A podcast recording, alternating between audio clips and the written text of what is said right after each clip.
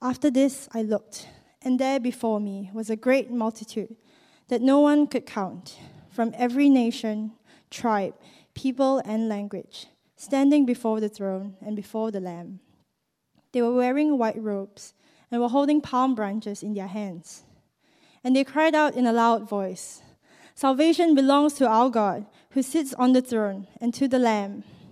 All the angels were standing around the throne and around the elders and the four living creatures.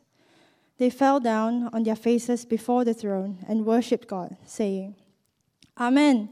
Praise and God, glory and wisdom and thanks and honor and power and strength be to our God forever and ever. Amen. Then one of the elders asked me, These in white robes, who are they and where did they come from? I answered, Sir, you know. And he said, These are they who have come out of the great tribulation. They have washed their robes and made them white in the blood of the Lamb. Therefore, they are before the throne of God and serve him day and night in his temple, and he who sits on the throne will shelter them with his presence. Never again will they hunger, never again will they thirst. The sun will not beat down on them, nor any scorching heat. For the Lamb at the center of the throne will be their shepherd. He will lead them to springs of living water, and God will wipe away every tear from their eyes. Well, thank you. And what an incredible picture that is from in that reading there. Let's, uh, let's pray to God that He might speak to us and encourage us this morning. Father, we thank you so much for this vision of the future. Please encourage us and enliven our hearts and minds uh, so that we can uh, please you with our actions and our thoughts and our words. And we pray in Jesus' name. Amen.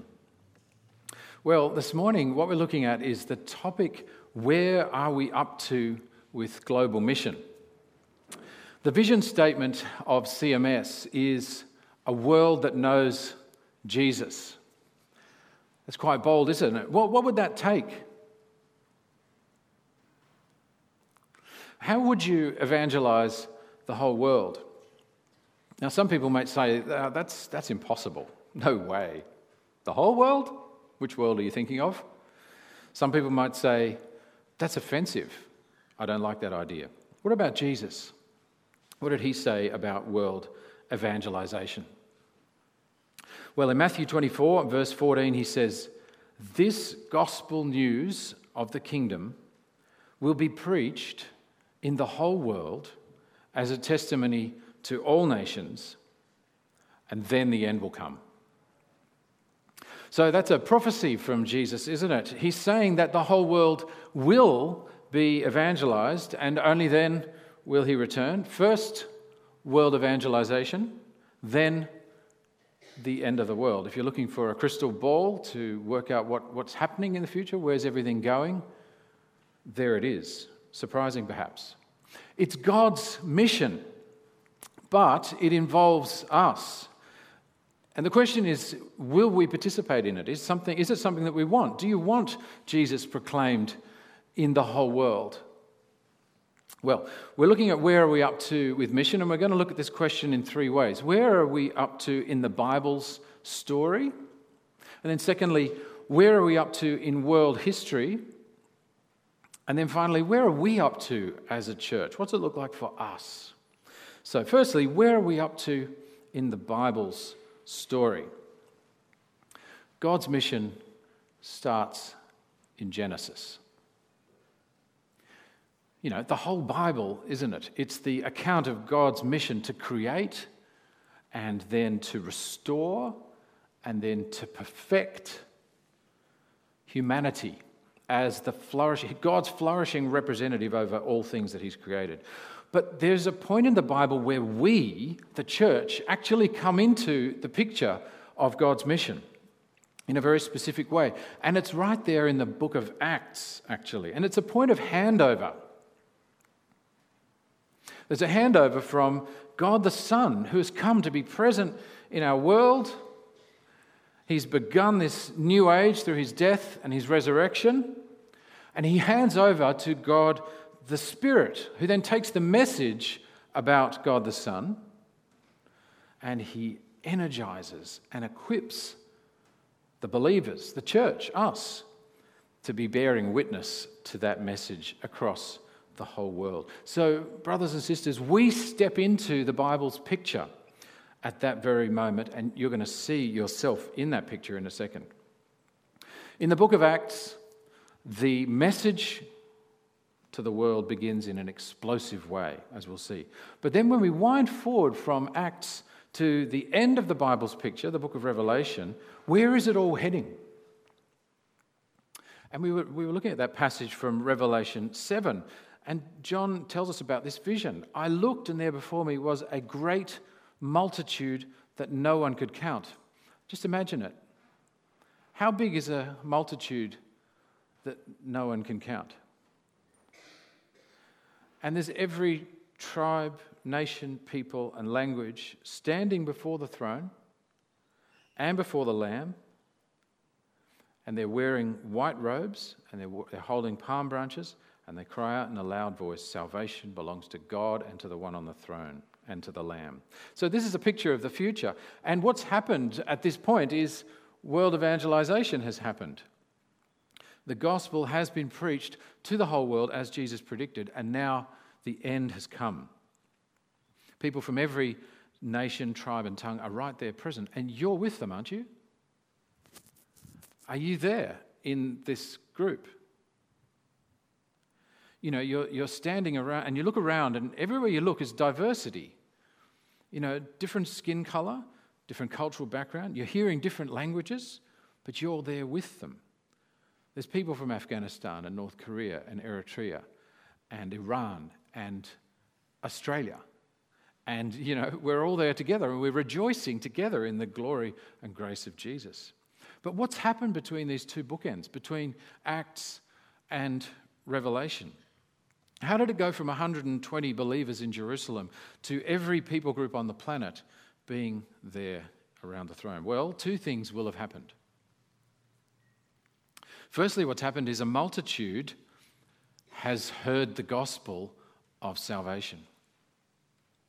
A massive number of people have heard. Because you notice when you look at this picture, it's a multitude of people wearing white robes. Now, why are they wearing white robes? There's a little conversation off to the side John has with one of the elders. And these are the ones who've come out of the great ordeal and they've washed their robes and made them white in the blood of the Lamb. I don't know about you. Have you ever tried washing robes in blood? And have they ever come out white? This is not cleaning tips, folks. Uh, this is the cleansing from guilt that only comes because of the message of the gospel. The message of the gospel is that Christ's blood is the only way to cleanse. And what you have here with a whole lot of people with white robes are people who have heard that message. It's not the sort of message you would make up for yourself. Why, why would we make up a message that through someone else's blood being shed, you can be cleansed before God? It's meant to be a bit of a clash of an idea the idea of cleansed before God, but cleansed by the blood. We would never come up with this idea. The only way that this multitude is cleansed is because they've heard the gospel message and they've believed that gospel message, and so they are cleansed before God. That's fundamental. Firstly, people will have heard the gospel. Second thing that will have happened between these two bookends is that the gospel will have crossed cultures. Christianity is not white. I'm sure you realize this. It's multicultural. And it's much more multicultural than any church you or I have ever visited. But how did it get multicultural? There's only one way it could have become multicultural. There's nothing accidental about this. For that multitude to become multicultural, the message has to go cross cultural. Culture is not simple, is it? We know that. Uh, you don't accidentally cross cultures. Otherwise, what would happen? Over time, surely all the cultures would kind of blend together and you just end up with this sort of middle, blurry kind of culture. But that's not what it looks like in the world. Cultures are difficult for us. We don't tend to cross cultures unless we have some kind of intention because we stay in our comfort zones, in our own cultures. We find other cultures hard to understand. Maybe we see them as a novelty. Maybe we call them foreign. Foreign cultures. Sometimes we hate other cultures, and racism has led to terrible injustice.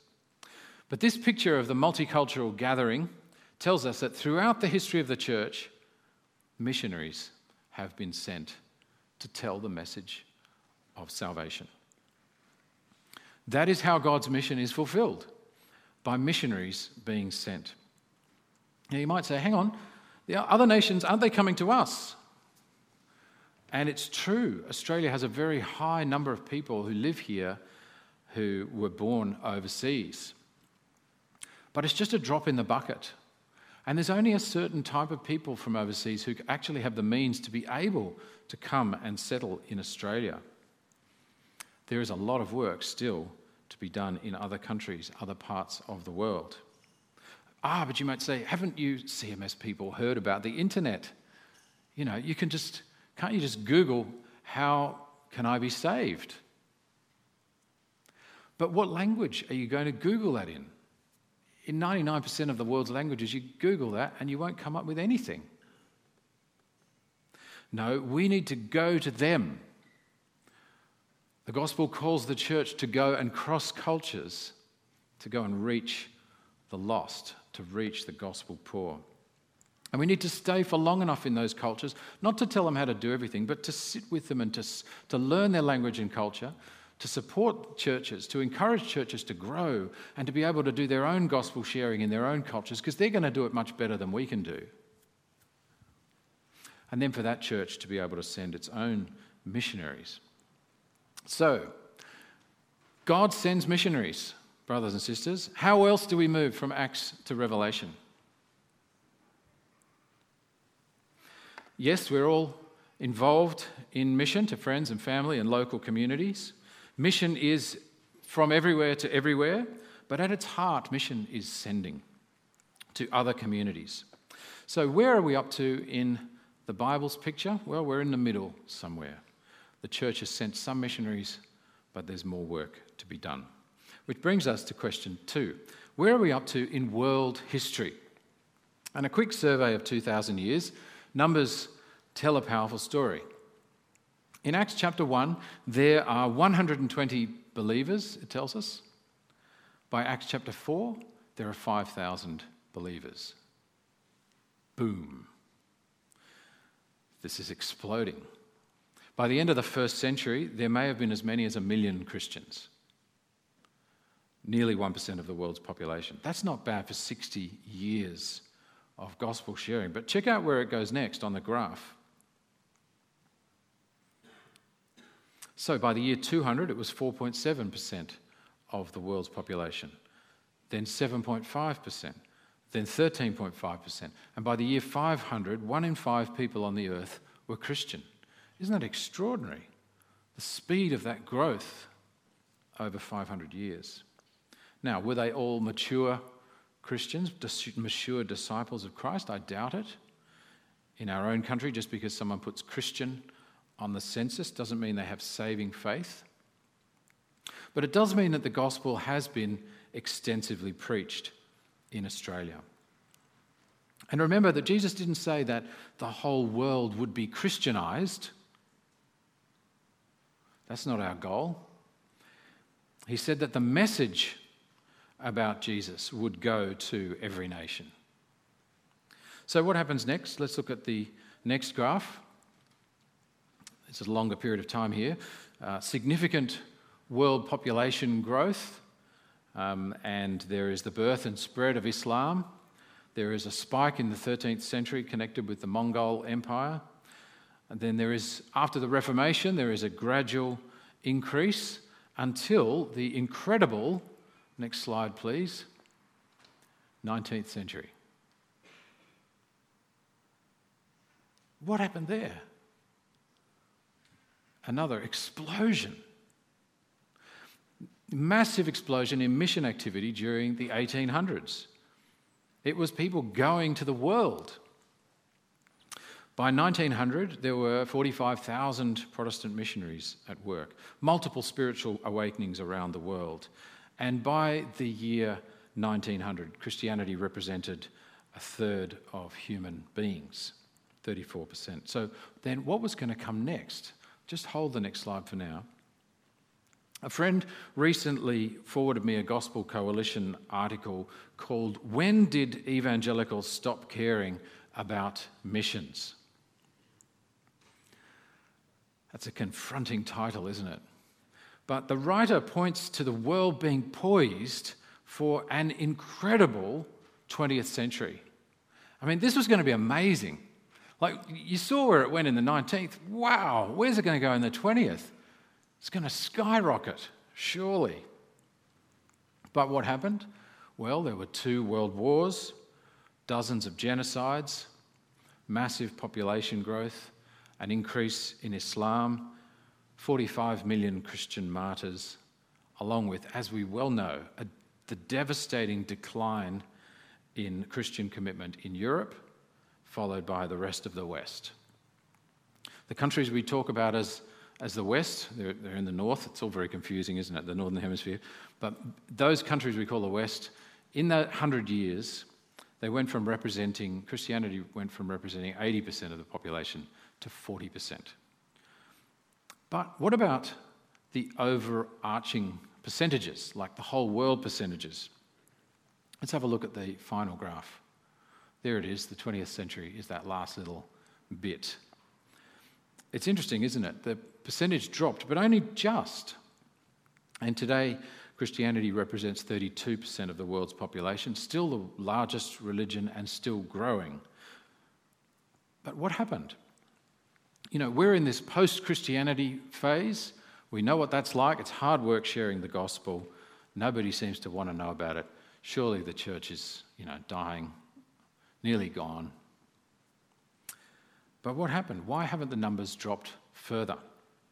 Well, because of the global south. You've heard of the global south? Right across Asia and Africa and South America, Christian faith grew from just under 20% to about 60% in those parts of the world during that century. The 20th century saw massive growth in the church in many of the poorest parts of the world, that in some ways has offset that exodus in the West.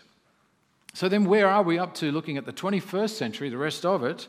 Well, surely this is a century to engage in cross cultural discipleship and evangelism. Surely in the West, we'll see the huge opportunities of ministry in parts of the world that are responding to Christianity, where the Spirit is busily at work. And surely we'll share our resources, the massive heritage of English language theological resources and leadership and training expertise. Surely we'll share these with the church that is growing so fast in some parts of the world that it can't keep up with itself, that its leaders, they haven't been to Sunday school, they haven't been to youth group, they're just, they've only just found out about Christ and now they're having to lead the church. Surely now is the time to help.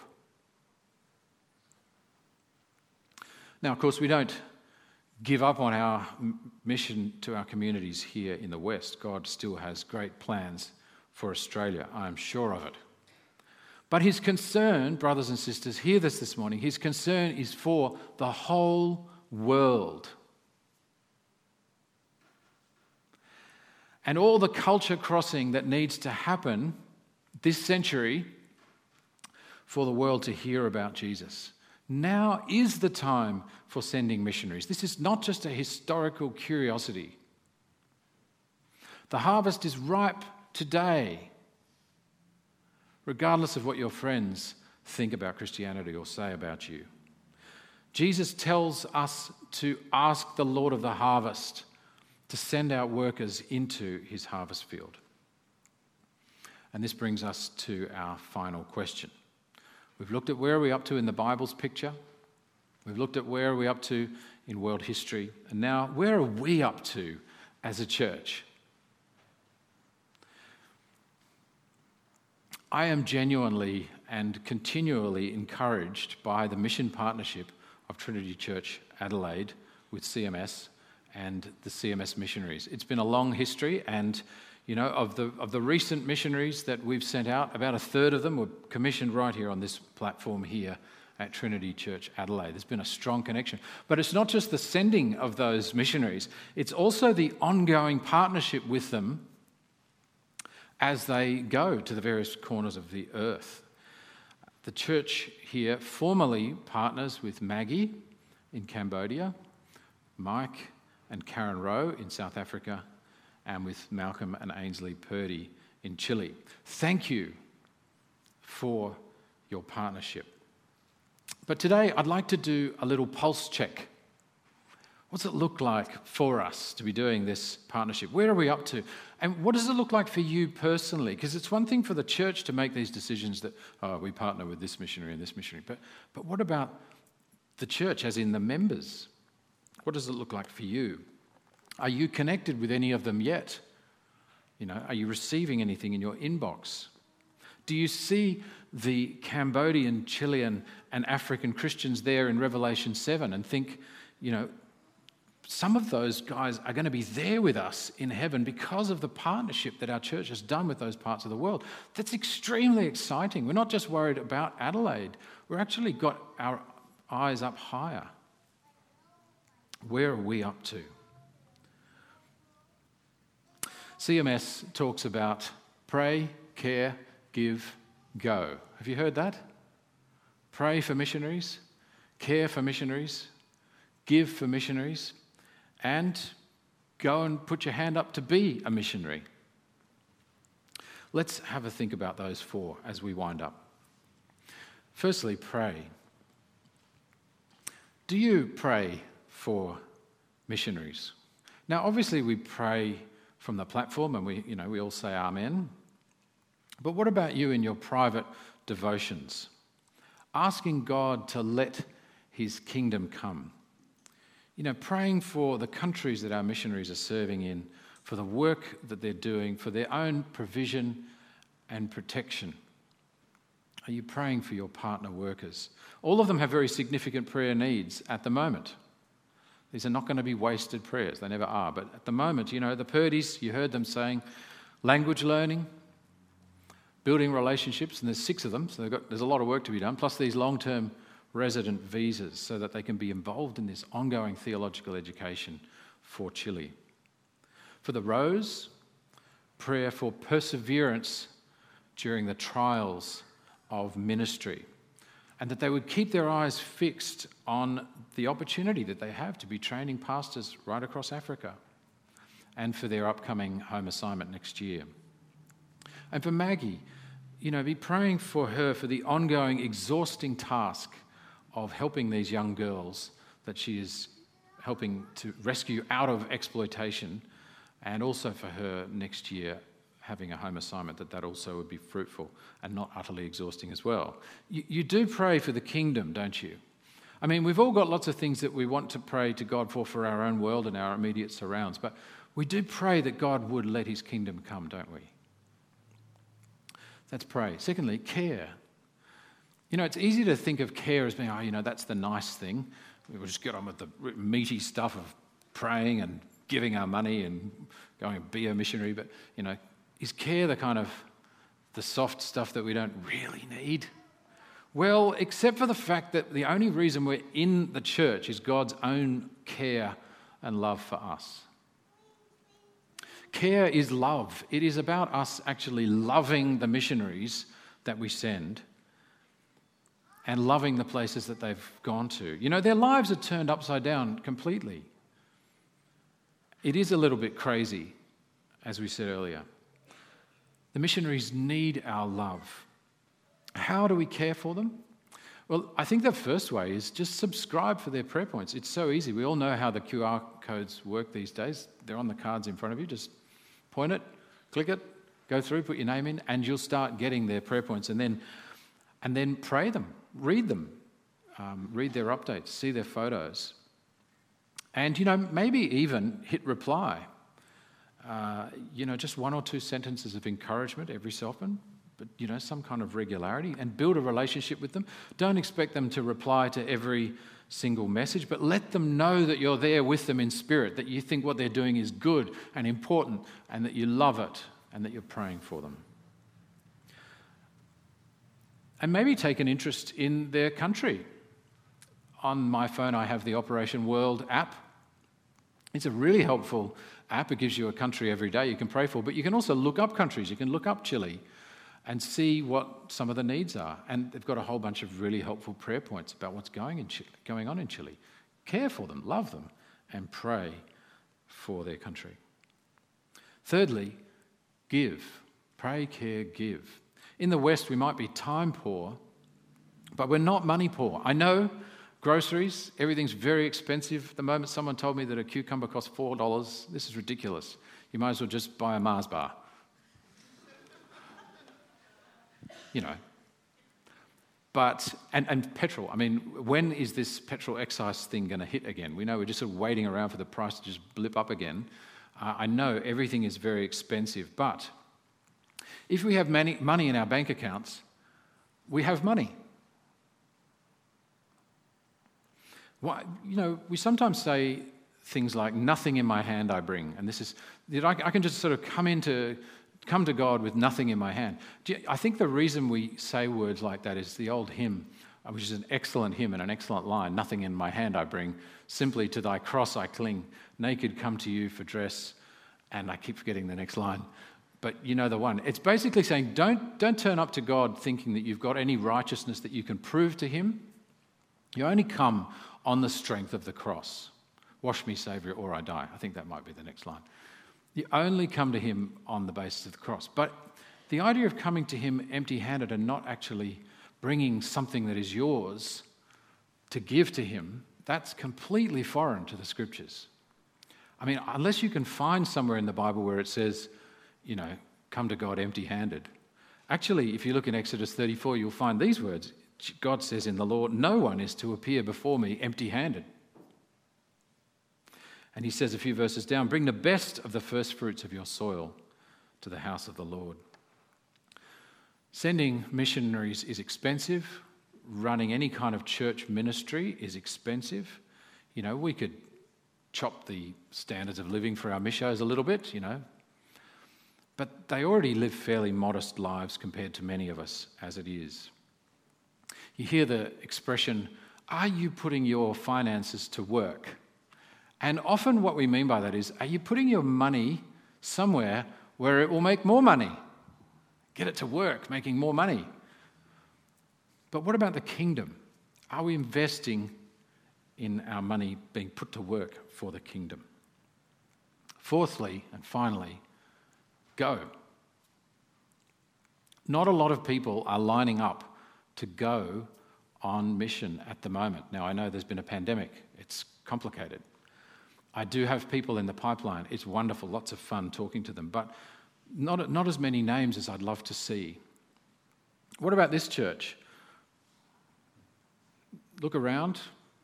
Yeah, I know this is a little awkward.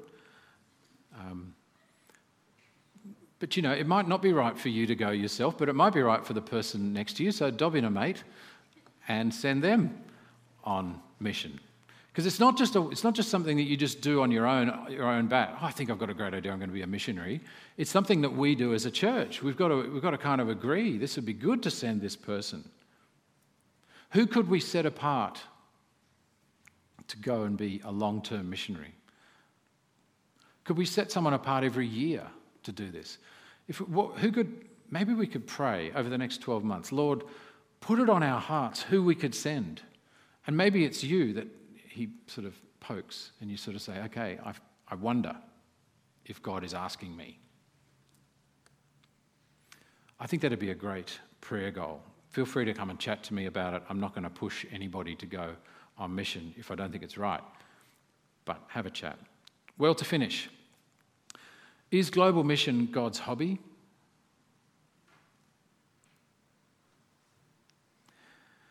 Maybe it's his full time job. Or maybe even more than that, maybe it's his entire agenda because God never sleeps. Mission is everything to God. It's the extension of his love and his mercy, his whole character. It's the extension of that into the world. Mission is the extension of his wisdom and his righteousness. This is what the world needs. This is how the world gets put right. There is no other solution. Mission, the gospel of Jesus, is God's agenda. And it's glorious. It's a vision for all of humanity and all creation.